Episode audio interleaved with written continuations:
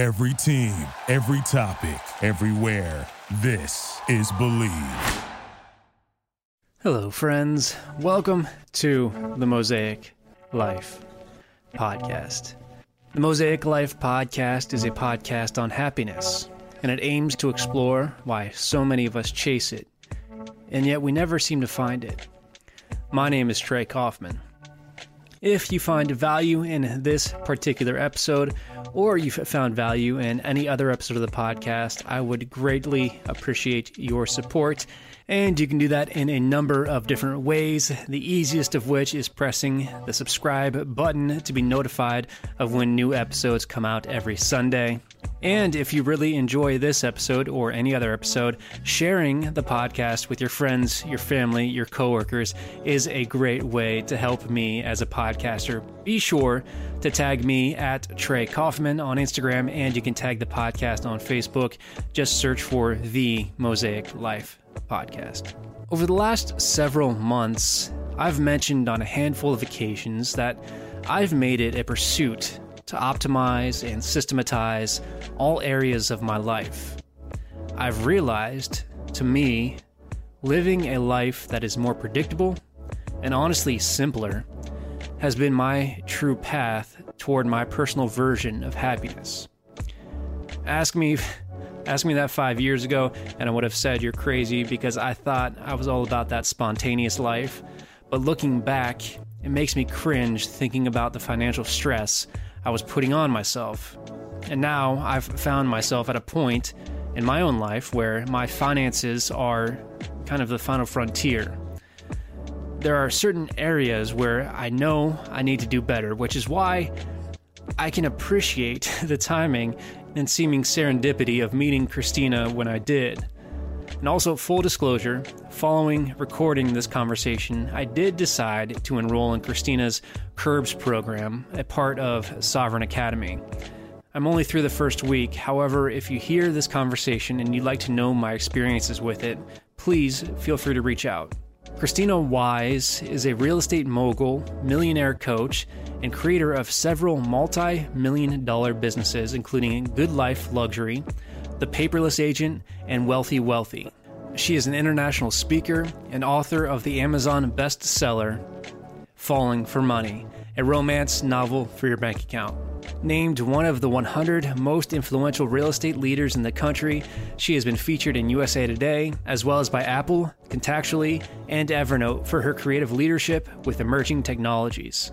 I'm really excited to share this conversation for a number of reasons, but the most obvious is to nudge back on the old saying that money doesn't buy happiness.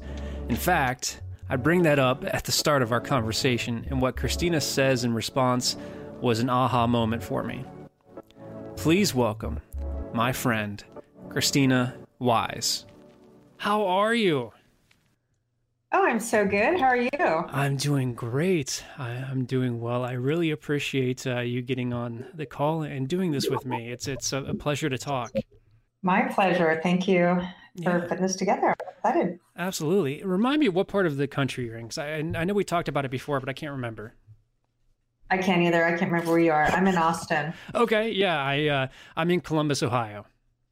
That's right. Yeah. So it's I'm sure it's warmer there than it is here, but we are starting to warm up, and the trees are starting to bud, which makes me so happy. It's such a big difference to the happiness factor, since we're talking about happiness. I know. And that actually, I mean, that's really a great way to kick this off. I've been thinking in the last few days, just kind of preparing my headspace for this conversation, you know, how it's going to go. And I don't generally like to over-prepare, but, you know, when we talk about money and we talk about happiness, you know, the old maxim is money doesn't buy happiness, but I think to a certain extent we can, you know, really make the argument that that's a very generalized statement. And I know the conversation we're about to get into is going to really dig deep in some of those motivations. So I guess, you know, right off the bat, what is that when somebody says something like that to you? What's your first reaction? Well, my first reaction to say to that is lack of money doesn't bring happiness either. True. So there's more to the equation.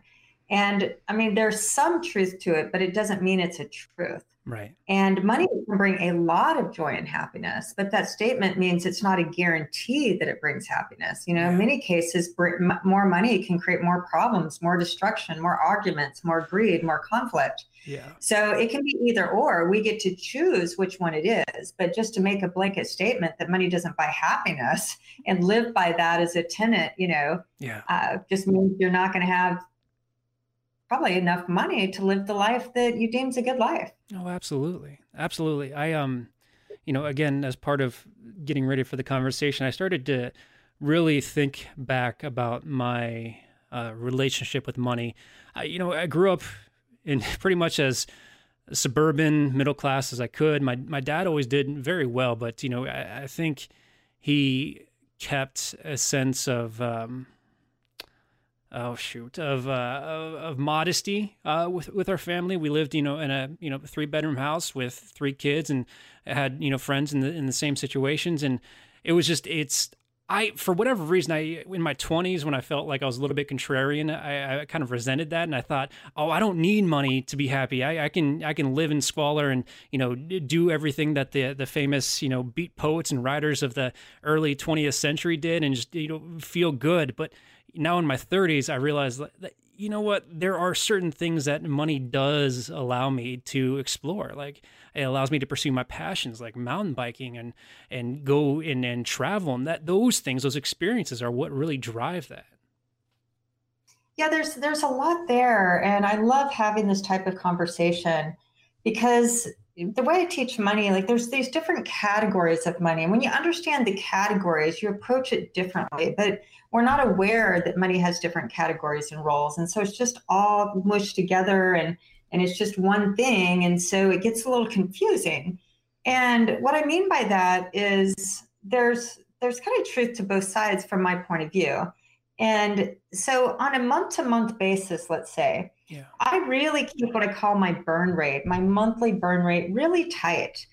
And, you know, and what I mean by burn, it means those automatic payments that go out, you know, your mortgage, your insurance, your car payment, your credit card payments, your utilities, your groceries, you know, your gas, your auto insurance. You know, there's certain things that you locked into what I call that monthly burn.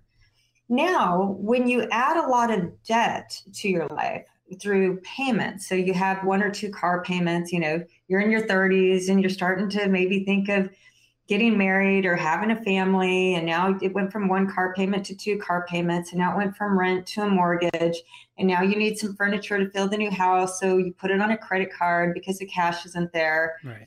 And, you know, and that just becomes really a habitual lifestyle, because what happens, as long as you bring in enough income to pay those monthly payments, then it looks like you're doing okay. Right. And that's where it gets a little confusing. Like, is that happiness to have, you know, what the Joneses is having, and having this really expensive monthly lifestyle that looks like everybody else's? And it's just that expense creeps up over time. As our income increases and our life expands, so does that monthly burn.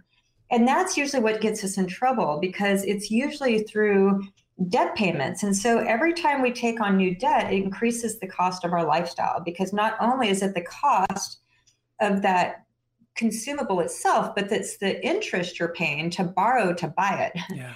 So you're really paying twice for these different things. And what that does, it expands the cost of how much it costs to live your life on a monthly basis. Yeah. So that's one thing. And so we can confuse thinking, oh, happiness means to fit in. I need the Mercedes and the BMW, and I need this expensive house, and I need to be on a certain vacation with my certain friends. And so again, that's what's the monthly burn. Now, what I teach is really, everything's based on everybody's life experience, what a good life is to them. But my approach is keep my monthly burn pretty tight, in the sense of, I am very happy. I'm happy no matter where I take Krisstina. So I'm happy in my little 1,500 square foot bungalow in Austin, and I'm just as happy here as I was in my 4,200 square foot multi-million-dollar estate home. Yeah, you know, that I moved out of and leased out to other people last December, because I just wanted to change my lifestyle a little bit. So the thing is like happiness we are happiness or not happiness. We take our happy selves or our lack of happy selves with us everywhere. And we can't buy ourselves out of a funk, you know, right? Or out of an unhappy state, or if we're just unhappy people. That's where kind of money doesn't buy happiness, where that slogan can, you know, be true. But that's just it. It's like, I'm happy no matter what. In fact, I'm kind of, I'm actually happier. It's like, oh my God, I just got rid of so much heaviness, that big old house, even though it was paid off, it was expensive to maintain and so much harder to clean. And then I had to do the lawn and take care of the pool. And oh my God, like my life was just taking care of that damn house, right? And so my point is that, you know, I just thought, oh, it's COVID. I'm really going to reduce my burn rate and even make those things, you know, make life even more simpler and easier and get rid of even more cost, if you will. Yeah. So that's the monthly burn. That the point is that I think for most of us, we don't need a month-to-month lifestyle that's uber expensive. You know, that's what gets us in trouble. And that's what robs us of our ability to build wealth, because there's this thing called Parkinson's Law. And Parkinson's Law says that expenses will always rise to match income. So that means with every pay raise comes that next, you know, that's the expense creep. Our expenses go up to match that pay raise. Because when we go to $50,000 out of college to now we're making 100, we don't stay driving the same car in the same apartment or anything. We increase the lifestyle to be $100,000 lifestyle cost. Yeah. So that's what happens there. So the only way to build wealth is on the margins. And that means that we can't let Parkinson's Law take effect. We have to have a margin between what we make and what we spend. And anyway, that's a different conversation. But my point is that we also have to have an additional margin for what I call happiness expenses. Yeah. And it's through cash and savings where we don't spend all of our money on that monthly burn every single month, but we have a little extra that we just put into, let's say, our happiness account.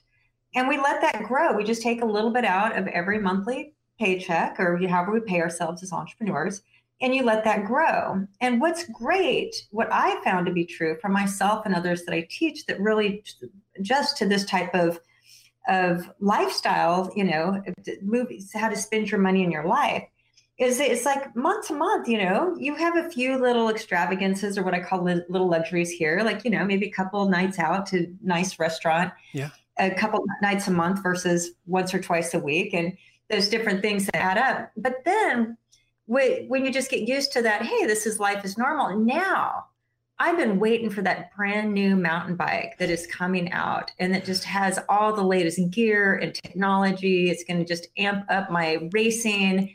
And man, I'm almost there, just a little bit, just a couple more months of savings and I can buy that thing for cash. And I am just so excited. I cannot wait for the moment that I get to put that thing on the dirt, you know? Yes. So now that's where money buys happiness, because now you're buying something that's important to you, that has meaning.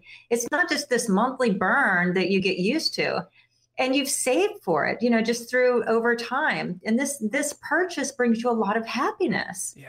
And so that, you know what I mean? And so many categories of life of what's meaningful to you, to be on your bike and to be outdoors and be racing and be able to afford this latest equipment and, you know, that you've earned because you've actually, you know, put the money aside to do this. Yeah. So that's what we do when we don't spend all of our monthly income on, like I just say, the expensive life burn rate.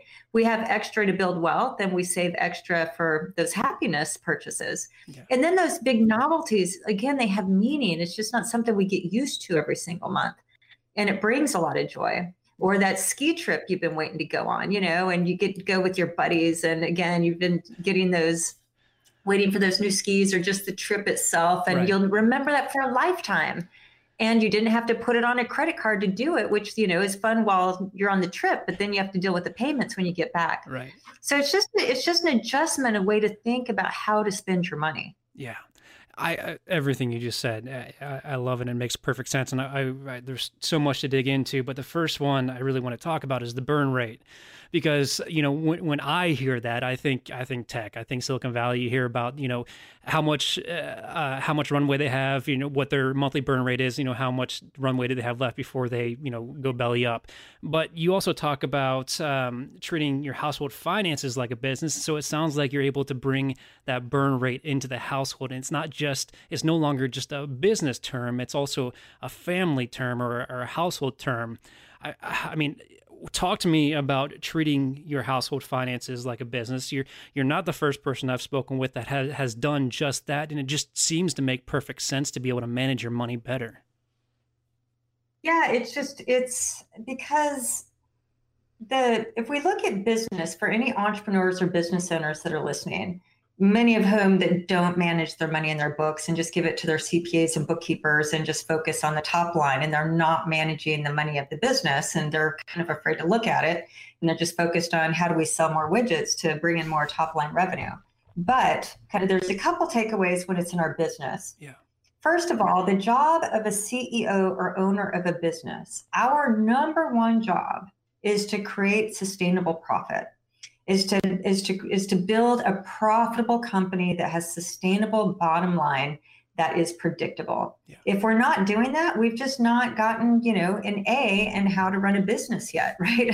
So that's the big thing. So most of business is all focused on top line, like how to go from 6 figures to 7 figures to 8 figures. Like that's the, that's the goal. But I can't tell you how many entrepreneurs I work with that they're just in the grind and they're tired and they went off the hamster wheel and they just have to go hit those numbers again and again and again, and there's no relief, and they don't understand why. And it's really because they're focused on top line and not bottom line. Many of them are barely paying themselves, just focusing on someday in the future when it's all going to come together. Right. And business doesn't work like that. So again, our job as a business owner is to know how much profit that we need to generate out of this business. That's what ultimately we're going to pay ourselves, like how much money is enough, and focus on the business strategy and become a really good business owner that creates that type of business structure and system that throws out that type of profit, and then we're kind of a cog in that business wheel, so to speak. So that's that piece. But the point is that in your business, you're not a business owner if you're not looking at every expense, as a small business owner in this case, yeah. Every expense, every piece of revenue, every piece of cost of sale, how's my profit? If you've lent money to the company, it has to be on the books. You're pulling your cash flow, you're pulling your P&L every single month, and you're looking at your balance sheet. How many receivables do we have? Do we have any payables? And that's your job as the business owners to make business decisions according to how the finances are looking, versus just being on autopilot thinking it's going to work out at the end, which right. is what many do, and it typically doesn't. So that's that. But mostly the financial statement that we're pulling in a business is our profit and loss, and then kind of balance, making sure it matches up with the balance sheet, and looking, 60 to 90s out, and making sure that we're following that. And to your point, there are certain things we're looking at, especially as a newer business, but what is the runway? How many months do we have? If we're net zero, if we're in the red and not in the black. Right. And then, and do we need any capital infusions? How much capital are we going to need? And where's that capital going to come from? How are we going to pay it back? That's a very typical question we're asking. And then, we're looking at like the profitability that we're talking about. So, you're just watching your numbers. Now that's, there's some small business entrepreneurs who do that really well, and others that aren't doing it. So the first takeaway, if you're not doing it, that's something we'd want to change. But yeah. Let's pretend now those that I work with that actually do their books. What's interesting is even though they're very much into their business books and following the money, they don't do it for the household. They just put money in their household, and now it's a free-for-all. And so here's a myth. The myth is, there's a couple of money myths that I like to point out. One is that the answer to all my money problems is to make more money, especially for entrepreneurs, because we have some influence over how much money we make. Right. And so, it's just it's false. The answer to all my money problems isn't to make more money. More money in many cases means more problems, and more top line doesn't mean more bottom line. It just means more headaches, more stress, probably more risk, and so on and so forth. So again, it's to understand that no, it's not making more money that reduces my financial stress. It's creating more wealth, and money/income is different than wealth. Yeah. So we think that if we just build this big successful business, we're going to be wealthy. Myth number 2, false. Again, you can have a big business and be, just working yourself in the ground, paying yourself enough or not, but that doesn't mean you have any wealth. It just means you have a business. It's a good income maker. So your business, to think of your business is separate than yourself. And its main job is to make you as much profit as possible, because profit is what you pay yourself. That's your personal income, right, that you move from your business account to your personal account. Now, your personal household account, and now to answer your question, is we want to think the same way as a business. So I teach, like, think of your household as a business. It's business number two.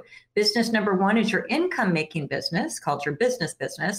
And your household business is your wealth-creating business. You create wealth through household finance, not through business finance. And nobody knows that. And that's what keeps entrepreneurs stuck in the grind, where they get burned out. They don't understand why, you know, they're still just grinding it out month over month, year over year. It's because there's this misconception and this kind of subconscious belief that if I just work hard at this business, it's going to turn everything out for me. Yeah. So that's just it. Now with personal finance, when we run as a business, you know, people that go through my money school and do the methodology that I teach, you're running profit and losses for your household every single month, and you're creating profit, and you take profit off top. So pay yourself first, profit first model. And that's the amount that margin I'm talking about that you're going to pull out immediately and put towards your bucket for wealth creation outside of your business. So your household runs both a profit and loss and a balance sheet. Your net worth is on your personal balance sheet. Your business might be a little piece of pie chart, you know, piece of the pie of the net worth that has some asset value, but in most cases, that's not true. So the only way what wealth is wealth is net worth. It's asset value that is reflected on your personal balance sheet. And what assets are is assets are anything that actually create income. And so that's what we're looking. So we're looking at over time where, if you think of that balance sheet as a pie with little pieces of the pie, we're just over our career, working career, business career, 10, 20, 30 years, however long, you know, our career lasts. And over time, we're just slowly we start with an empty pie pan, and slowly over that period of time, we're going to build out that pie with different slices of wealth, right, different assets. And each one of those assets, ultimately, the goal is that it's going to throw up income. With how we win the money game and the wealth game, and create that thing that, you know, that elusive term that everybody wants but doesn't really know what it is, financial freedom, what I call sovereignty, financial sovereignty. It means all those pieces of the pie cumulatively that we've been building over the life of our business career, that by, you know, investing that margin that I'm talking about, yeah, that all of a sudden, yeah, that throws off enough money, cash flow or money, that's as much or more than our business or our working income that we've been making over the next years. And now we don't have to go to work anymore. It's our choice. And as we're building that over time, the more pieces of the pie we have in that pie chart, the more we're relaxed, the more financial security we feel, the more space we feel, the more we're off the edge, the more we just, you know, we know we're on track and things are going to be just fine financially. It reduces so much more, you know, just anxiety and conflict and fear that rests really deep inside when we're on that month-to-month cycle. Yeah. So yeah, at the end of the day, it's like, it's to think of running our household finance as a wealth-creating business. That's so important. I know I've been guilty of this myself, but especially nowadays when you can get subscription services just renewed month after month, it seems to be a mentality of ignorance is bliss. I mean, don't look at your credit card statement and nothing bad can happen, but you really need to pay attention to the $5 or $10 that's getting pulled out every single month, because that starts to add up so quickly. And if we don't know that, then we're going to find ourselves in a situation where it's difficult to resolve. And when you talk about Parkinson's Law or lifestyle creep, as I've heard it referred to before, it's so easy. You know, you're making more money, so hey, it's okay. I can treat myself a little bit more. That's something that I've personally been guilty of myself, and it's something that I try to remain cognizant of. You know, not only every day but every month. Yeah, there's 2 points there. So you make a great point, and it's so that is that lifestyle of that expense creep. It's like, oh, I'm making more money. I'm working hard. There's no big deal to, you know, I already have Amazon Prime and I pay for Netflix, I might as well get YouTube TV. Right. And, you know, you can do that, and it's Spotify, and why you might as well do Pandora too, because they don't have the same stations as Spotify. And next thing you know, those monthly payments, those subscriptions, besides just your credit card payment, interest payments, the subscription payments, you add those together. And the statistics show that 33% of a majority of Americans of their income goes towards debt payments. Yeah. That means 1/3 of their income off the top is going to pay back just interest. Yeah. So, I mean, you can't build wealth and have 1/3 of your income go to pay interest. It's, I mean, they are mutually exclusive. And that's what we don't learn, because there's no such thing as money school that we go to. So we're just oblivious. We just don't know how these forces are working against us, but they are. And it's a rigged game. The financial industry, the banks, the credit card, it's rigged. You can't win against them. They've got all the tricks of the trade. It's all manipulation. It's all psychological warfare.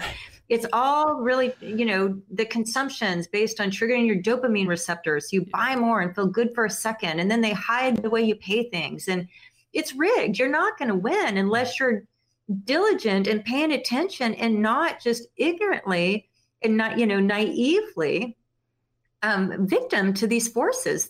We all are until we learn or know enough to not, is my point. The force is that strong, and it's just that big of an industry.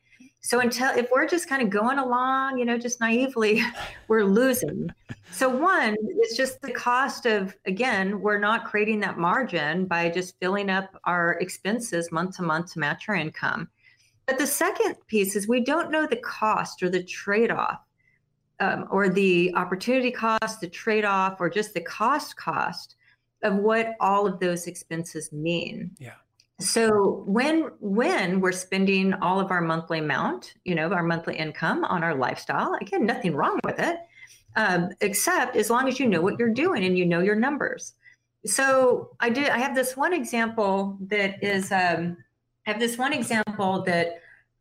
in one of my presentations, it's a slide, and it says something like, it's got a picture of a BMW on it. And then so you picture that, you match the BMW. So now you're making great money. You just got married, you know, double income, life looks good. And let's just pretend, you know, your expenses are matching your income, and it's a great lifestyle. It feels great. We're young, we're working hard. We got married, you know, all of our friends are buying BMWs. We're buying BMWs. So nothing wrong with that. Right. Except if you don't, as long as you know your numbers, there's nothing wrong with the BMW as long as you can afford it. But a lot of times it's like, oh, well, I want the brand new BMW and I want to lease it because I want to get the latest one. And I, you know, wouldn't be able to afford the full payment. And so I'll just lease it. And let's say it's $750 a month. And so we start there. And so there's another statistic is that people don't trade car for car. They trade car payment for car payment. Right. Once the one car is paid off, they're in getting the next loan, right? So if you look at $750 a month and just say for 40 years, let's say a family has at least one car payment of $750 because, you know, dad, you know, husband has the car, then wife has the car. Now kids all get a car. And I can't even tell you the amount of monthly expense that goes to car payments in many families. But in this case, let's just say one car payment for 40 years, like over their entire life, they've just traded car payment for car payment, at least one. And so that's $750. If you do $750 a month times 40 years times 8% interest rates, that's $5 million. So that car payment that kept you, that you paid for, so that's exchange. Like, was it worth $5 million to have that brand new car for 40 years in one shape or form? Right. Assuming you didn't save or invest, you know, you didn't have any other margins any other way. And then you get to decide. But again, it's the naivete and the ignorance and the illiteracy to understand how compound interest works. And the only way you get rich is time. And if you're not using time to let your money create money for you. That's what compound interest is that your money is creating money, and it works harder and faster than you do 365 days a year, 24/7 a day. You can't work that way. Your money's going to outperform your hardest work 2-to-1 easy. So if you're not using time to grow your wealth, 20 years later, you're still going to be paycheck to paycheck. And what's problem is once we start making money, we feel rich and we feel entitled to this, not in a bad way, because we feel like we've earned it. In many cases we have, but it's just to understand that you have to know your numbers and manage your money and cash flow to make sure that all the numbers add up and are moving the direction you want them to move. Now, Excellent. If you're taking your 20% off the top, that margin, you're putting your wealth bucket, and then you've got your plan, and you know you're going to hit those future self numbers, and you want that $750 a month BMW payment, go to town, right? Go to town. You can afford it because you've already got your happiness bucket and your wealth bucket covered. Yeah. So now so it doesn't mean the BMW is bad. It just means that can you really afford it, and what's the trade-off cost? Yeah. Yeah, absolutely. So speaking of BMWs and keeping up with the Joneses, as we mentioned earlier, I'm curious what your experience or observations rather have been working with different generations. I've had a few conversations here in that the American dream is changing, it's evolving, which I think to a certain degree is probably true. You know, my parents, they wanted the white picket fence, happily married, 2.5 kids or whatever the number was, and you've got the Gen Xers, you've got millennials, now you've got Gen Zers. It's probably just more visible, but now we see younger and younger people getting rich early and earlier through, influencing Instagram, YouTube. I don't know. That's not my generation. But how have you seen money habits and wealth management change or evolve generation to generation?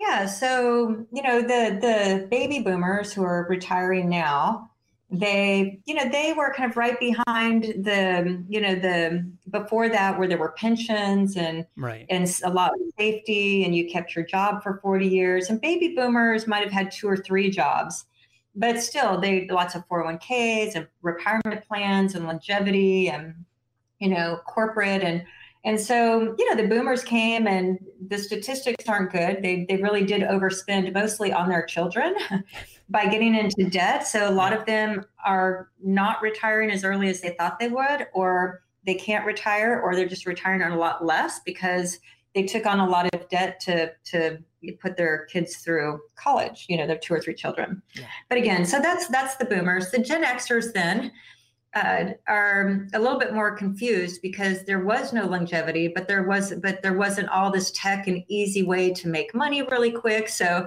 hard workers are the Gen Xers. And, when I work with, I work with a majority of Gen Xers, and then I'd say, then millennials, but the Gen Xers, they just didn't save enough because there was no real longevity to the jobs, but they, were making money in their businesses, so on and so forth, but they just didn't know how to save and invest because it wasn't done for them like it was for the baby boomers, if that makes sense. So a lot of Xers have a lot of catching up to do now, but now the millennials, what you're saying there, when you're saying a lot of wealth. And so this is something else that it's a critical distinction. And again, with money, in my money school, how I teach money, we learn the nomenclature of money. We learn the distinctions, what the different words mean, so we know exactly what we're dealing with. Because a lot of money words are conflated, like savings and investments are the same thing. No, they're categorically different. Right. Income and wealth is the same thing. No, they're categorically different. So there's a lot of these terms that get conflated and confused. And so again, if you're confused, it's probably not going to work out the way you want it to. Right. But so income... Let's say I think what you're asking is like, yeah, a lot of these millennials, they're just making bank, right? Like all sorts of monies that, me as an Xer, I just, that wasn't an opportunity. I just like worked my ass off to grow everything I've grown. And I'm just like, how are they doing it? Like they're like making money, like out of nothing, right? Yeah. But again, that's income. So regardless of if it's a boomer, if it's an Xer, if it's a millennial, however we've made our income is income. Yeah. The danger with some of the millennials is they're making money and it seems pretty easy, is that they're developing really bad habits, thinking the money will never end, thinking that they're responsible for all this, and thinking they can just spend and live these very extravagant lifestyles without understanding how money operates. And they're not tracking it. And the part of the problem for some of the millennials is money is so easy to spend, not just so easy to make, but so easy to spend. And you get rich based on how you spend, not on how much income you make. Right, right. All wealth is created through how you spend, not how you earn. How much you spend, not how much you earn. You can get wealth on little bits of income. You can be broke with high amounts of income.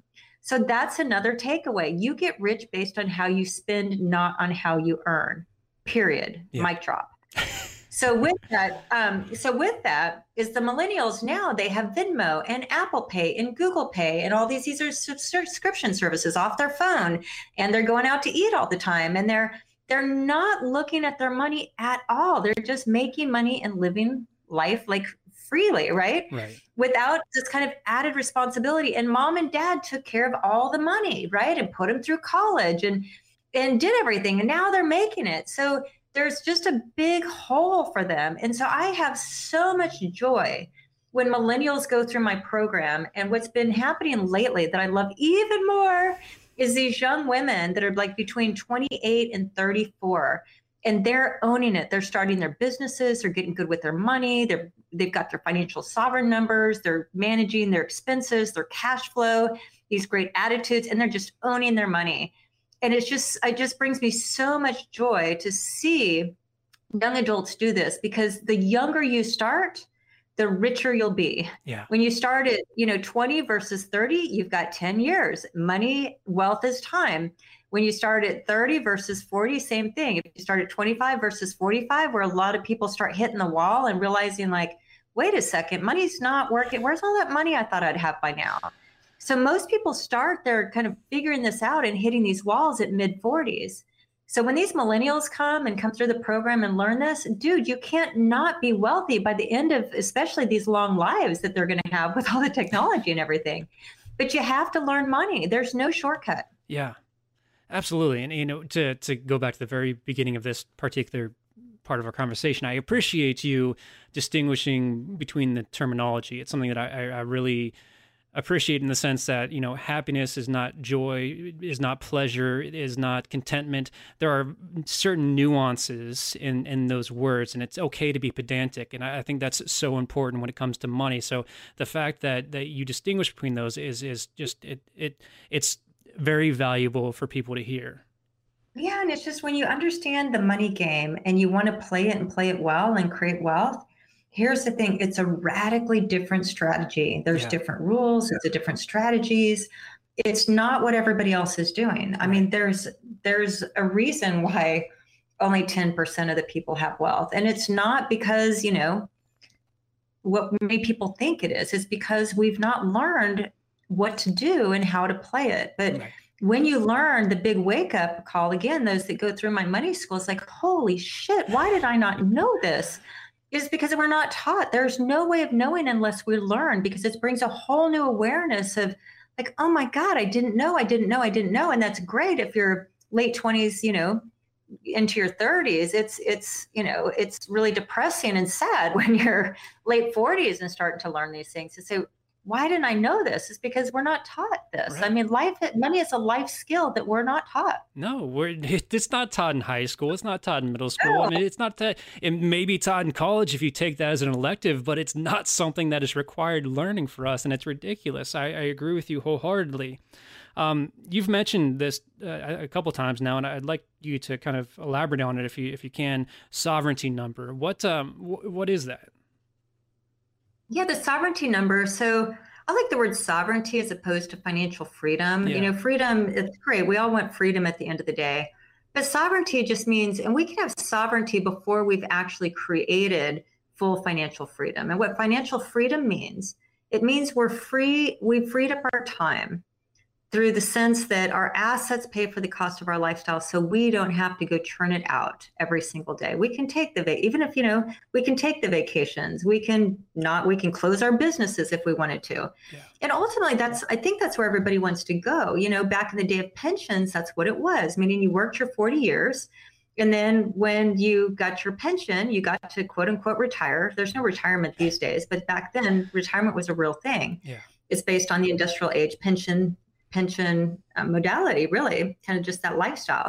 And so what that was, it meant like, okay, today I retire and I get that pension. And so that pension now is that income. So that's what traditional retirement meant. Now things have changed. We're still talking about retirement, some of these like industrial age concepts that just really aren't applicable anymore. It drives me nuts. But again, that's a separate conversation. But we're really wanting to do the same thing. We need to create our own pension because there are no pensions. That day when we quit working or don't want to work as hard and the money just continues to come in through the assets. So that's what and then we get to choose what we do with our time. So if I'm working my ass off every single day, year over year, and let's say I'm making $250,000 that I'm paying myself, there's going to be some point where I don't want to work this hard anymore. And so so whatever your number is, whatever your financial freedom number is, it's really like how much money does it require to pay your monthly expenses for the lifestyle that's a good life for you? And you need to know that number. If you've never done that work, I call it the good enough number, your financial freedom number of how much that is, so that you can almost pinpoint, not to the day, but certainly within a year or two of when you're going to hit that number, when your asset value and the cash flow dividends or throw off from that can replace your working income. So let's just pretend that I hit that number today. My assets now completely throw off my $5 million of assets, throw off $250,000 worth of income. Now I can say, you know what? I love my business. I'm going to keep playing the game and in it, but it's a choice. I don't have to. I'm out of the churn. I'm out of the hustle. Or I can say, you know what? I'm done with that business. I'm just going to live off my assets and do what I want to do. The money buys time and choice. That's what that money is, because you don't have to go churn it out that day.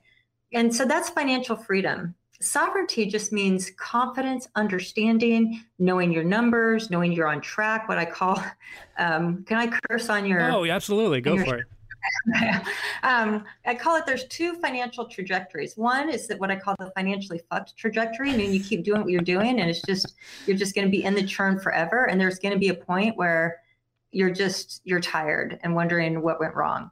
Or there's a financially free trajectory. So sovereignty means I am sovereign in my numbers. I'm whole, I'm complete, I'm confident, I understand.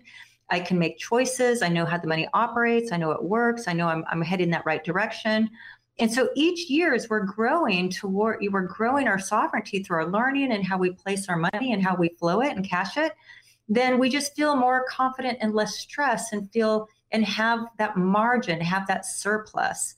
Because it's surplus, it's knowing you have that runway, it's knowing that you have wealth, it's knowing that you've got extra monies to buy some happiness that we're talking about. That's what relieves that anxiety. And most people are in constant financial stress and anxiety month over month, regardless of how much money they make, especially when you throw the family dynamics in it. Oh yeah, absolutely.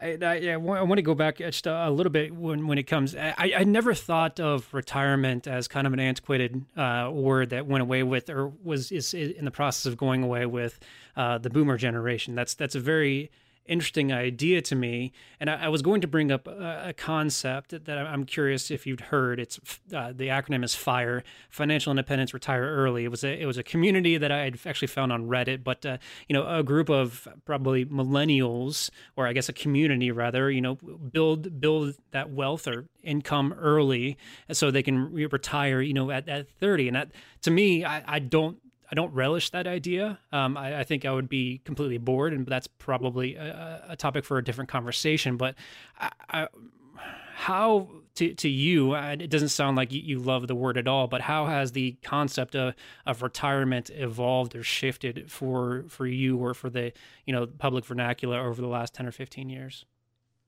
Yeah, again, I recommend to replace the word free for retirement. Yeah. And I'm very aware of the FIRE and kind of the FIRE, what do we call it? Just it exploded, and there's really great attributes to it. So there's but it's almost like live off rice and beans and just crank down expenses and don't live at all so you can retire early. And I'm kind of like, fuck that. We've got 20 years to do this. Like play the game, earn money, build a great business, and just know if it's 10 or 20, whatever that time frame is. But we don't know if we're going to live till tomorrow.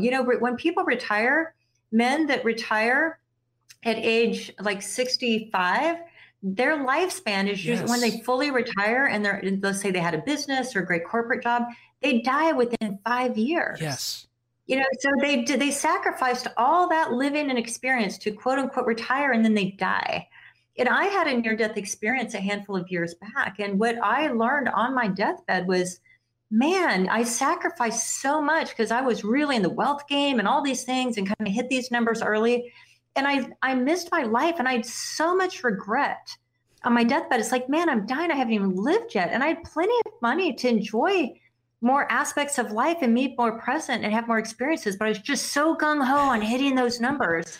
And you don't know if you're going to live tomorrow. So it's this really fine line of living life today and making sure we're putting enough money away for our future self so we can live a good life tomorrow.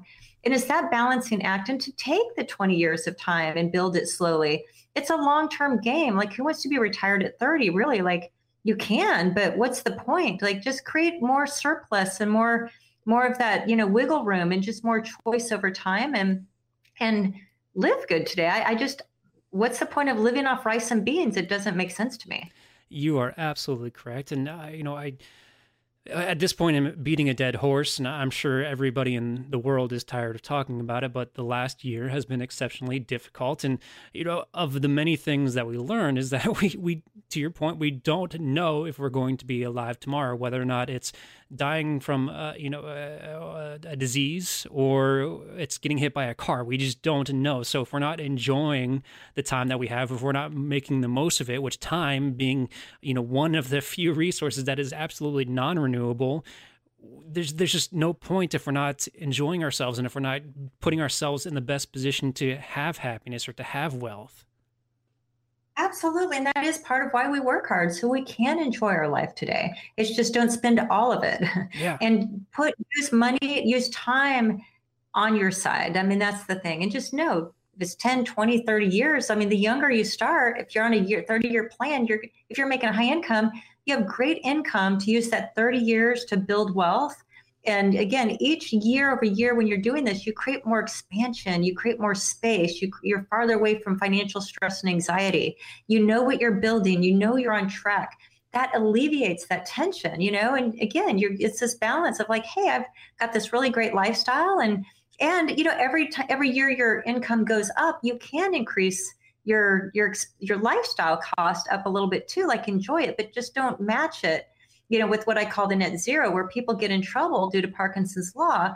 No matter how much income they make, you know, their expenses are going up to completely match it. Yeah. That's the danger. So just know your margins and how much time you want to play the game. And again, you know, if you have 30 years, you can spend more on your lifestyle today, but if you're trying to crank it into, you know, 5, you have to live on rice and beans because there's not enough time at play there. Yeah, absolutely. Somehow we're already coming up on an hour, and I want to be respectful of your time. But one last thing I wanted to bring up, and you hinted at this about your health scare. You talk about the intersection of wealth and health, and I'm wondering if you can just elaborate a little bit on your experience with that, and you know how that plays out for the rest of us. Well, that was a big, you know, awakening for me too, and an eye opener. You know, I've been in the wealth game for a long time, you know, everything that we're talking about. But what I did is I traded my health for wealth because I was so gung-ho with just like constant stress and pressure and that lifestyle that was really unsustainable. And it nearly killed me, like no joke, right? Yeah. And it was only through going through that experience of 2 years of trying to save my life and get my life back that I went on to realize in financial terms that my body's my number 1 asset. I can have all the money in the world, and if I can't get out of bed, and if I'm in a hospital and nobody can figure out what's wrong, and there's no happiness when you're sick, I can promise you that, you know, regardless of how much money you have, you know. So I had to use all my wealth that I accumulated to get my health back. Thank God I had the wealth, otherwise I wouldn't be here today.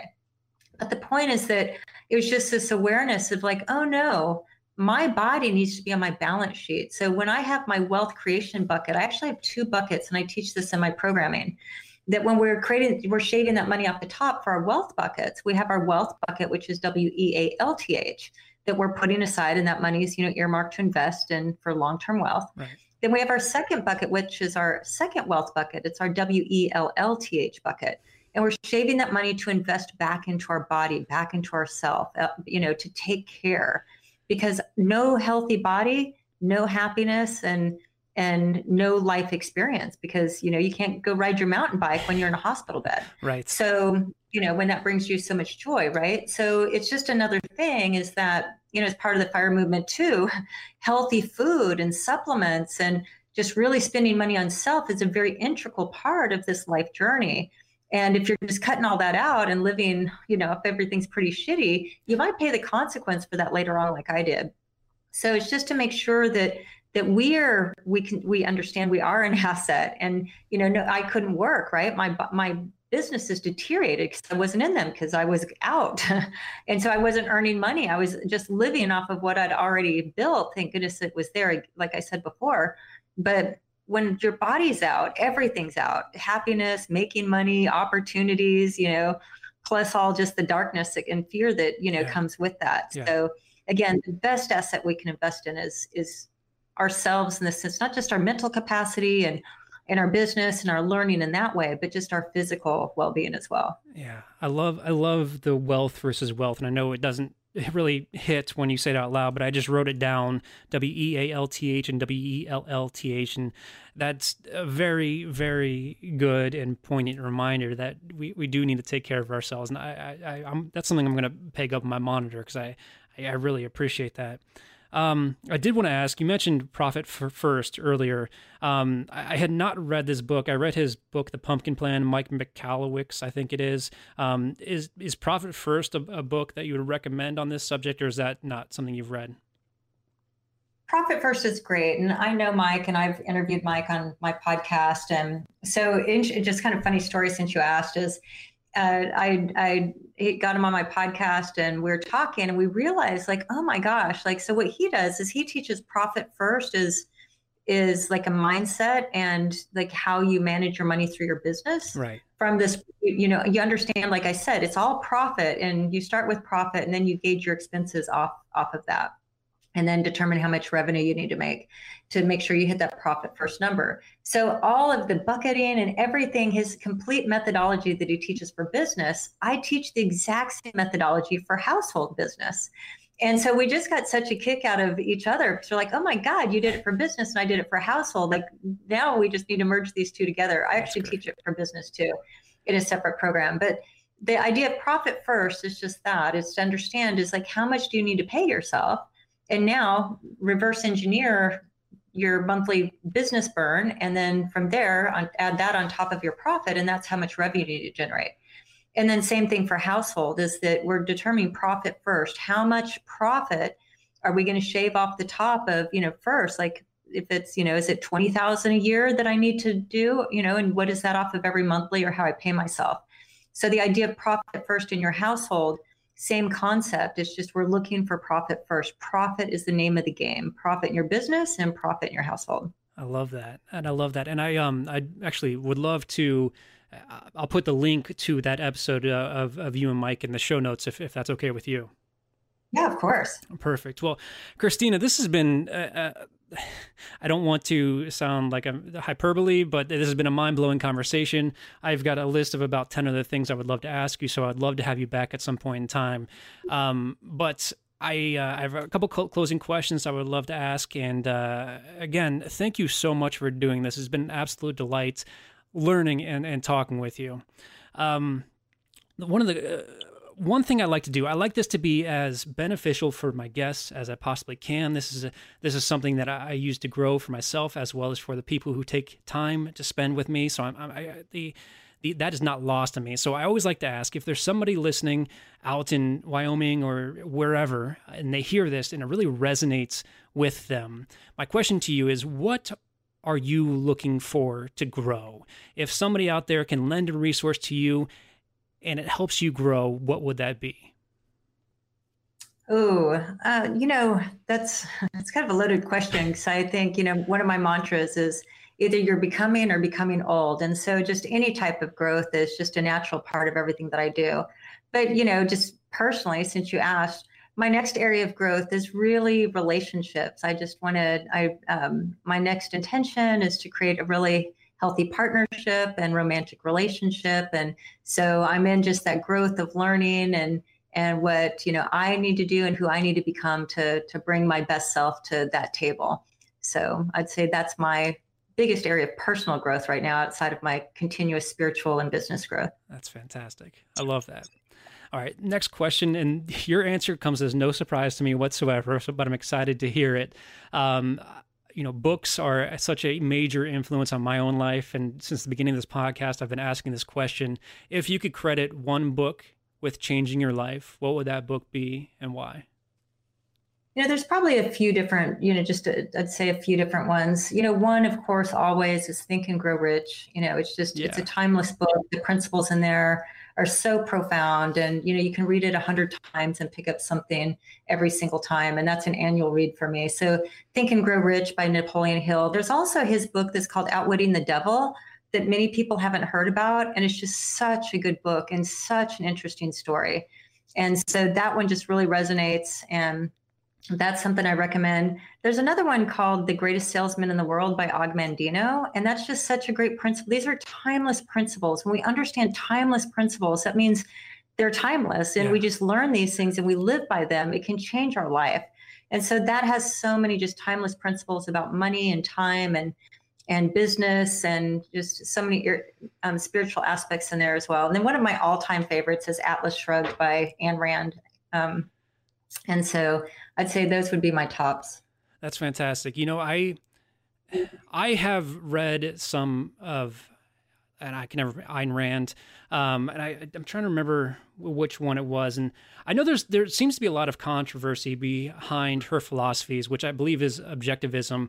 So I don't know a whole lot about it, but I would like to read more of her work. So it's always exciting to hear people who have, you know, read her books and have just had, you know, because every time somebody mentions them, it's been such a profound impact on their lives. So I'm curious about that. Yeah, she's one of my all-time. I mean, I read all these books just starting in my 20s, and they just really shaped my philosophy, my points of view, giving me, you know, ways of just critical thinking and way to just different lenses to see through. And again, they've been timeless and they've served me really well. That's so important. I love hearing that. Well, again, Krisstina, thank you so incredibly much for taking the time out of your day to talk with me. If people would like to contact you, reach out to you, learn more about your program, what is the best way for them to do so? How can they find you? You know, my money school, if anybody's interested, is called sovereignacademy.com. And that's a great place. Just go in, just if you're interested in getting just a little of this money school to erase that naivete and ignorance that we all have. It's just very simple to go through that and learn the life skill of money. Let's call it that. Everything we should have learned in school about money, but they didn't offer that class. And then if anybody just wants like a money breakthrough call, I offer those. They're free. They're 45 minutes. I just listen. I see if there's anything, any advice I can offer, or if there's anything I offer that can help go from one trajectory to the other that we've talked about. That's just Krisstina.com/call. If anybody wants to do that. Otherwise, the final place is just go to Krisstina.com, a K and two S's, and I have a free copy of my book and some other free downloads and some goodies. That's some really great starting material. That's fantastic. And I love that you were able to get Krisstina.com. I'm a little bit envious of that. Yeah, I know. I got it early, obviously. That's fantastic. Well, again, thank you so incredibly much. I can't wait to talk again. And thank you just so much for everything that you're lending to the world. Your message is extremely important. So again, Krisstina, thank you. Well, you're welcome. And ditto to you. Your work is so important, and I love what you're doing. So it's an honor to be here. One more time, I would like to extend a huge thank you to Krisstina for joining me on the podcast. Please be sure to check out the show notes in your podcast players or at themosaiclifepodcast.com. You can find all of Krisstina's information. Be sure to follow her on social media and take her up on her offer for her free 45-minute call. That's what she and I did after recording, and it was a great conversation. And just eye-opening to realize where I can do better in my personal and business finances. Again, over the next several weeks, if you have any questions about my experiences working with Krisstina, don't hesitate to reach out, and I'd be more than happy to share those with you. And of course, I want to extend a huge thank you to you for taking time out of your day in your week to listen to the podcast. It means the world to me, and I hope you'll keep coming back week after week. If you would like more Mosaic Life podcast content in your life, you can follow me on Instagram at Trey Kaufman. You can find the podcast on Facebook by searching for The Mosaic Life Podcast, and you can sign up for The Mosaic Life Podcast Circle newsletter by going to themosaiclifepodcast.com. Thank you all again, and until next time, take care, do better, and be well. Thank you for listening to Believe. You can show support to your host by subscribing to the show and giving us a 5-star rating on your preferred platform. Check us out at Believe.com and search for BLEAV on YouTube.